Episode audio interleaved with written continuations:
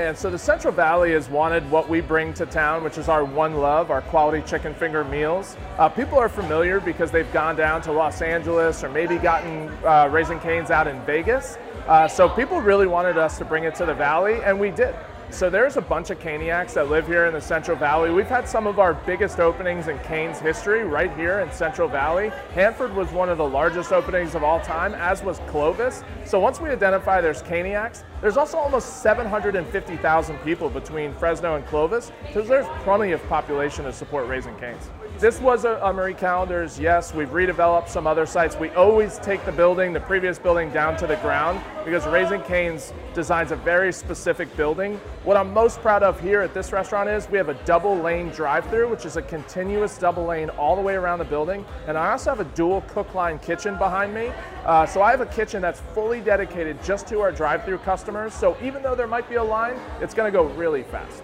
Yeah, so total all-in cost here is roughly around four times what the other quick service competitor will spend on a building. We have a really high quality product and that goes all the way back to our design and construction as well. So we employ 200 people at this restaurant alone and I have 14 managers who work here as well. So if you add up all the Central Valley locations, we've employed almost a thousand people. Yeah, so we like to go late night. So our founder, Todd Graves, was really passionate at the very first restaurant, which was just outside the north gates of LSU, to serve the late night crowd, overnight workers, first responders, and we want to be here. So we're here until 2 a.m every night of the week, and on Thursday, Friday, and Saturday, we're here up to 3.30 a.m. It's worked out really well. Now, there are some um, slight modifications of hours, just depending on business and depending on where we are, uh, but we're always open late. So we just do one thing, do it really well. Our chicken is never frozen, it's always served fresh. We marinate our chicken for 24 hours prior to serving it, and then pretty much when you order it, we drop it hot and fresh directly into the fryer. It is,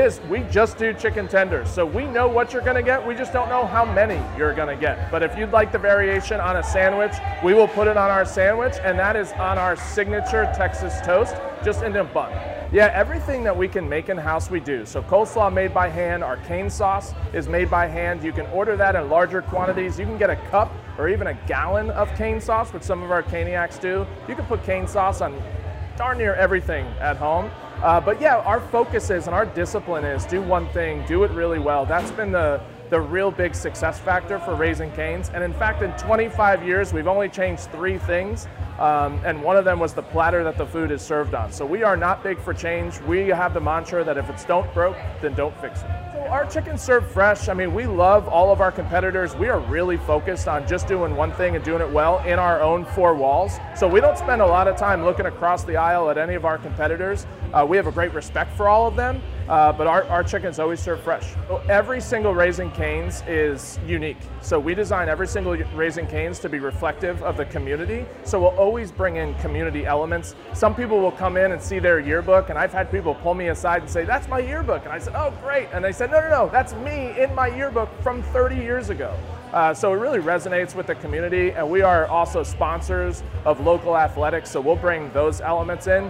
You mentioned Elvis. Elvis is one of my favorite elements in the restaurant. So we have a Velvet Elvis, which is hand painted, and it is unique to every single Raising Cane's. Uh, and really, what that comes from is our founder wanted to cover a hole in the wall at our first Raising Cane's and used an Elvis towel in a frame to do it. And that was our first Velvet Elvis. And now we have a Velvet Elvis as a tribute to that in every Raising Cane's. So this is our box combo. Our box combo comes featuring four chicken tenders of the highest quality, that handmade cane sauce and coleslaw that I just mentioned. We have crinkle cut fries, so those are high quality crinkle cut fries. The reason we use crinkle cut is when you dip them in the sauce, it actually holds the sauce. The crinkle holds the sauce onto the on the fry.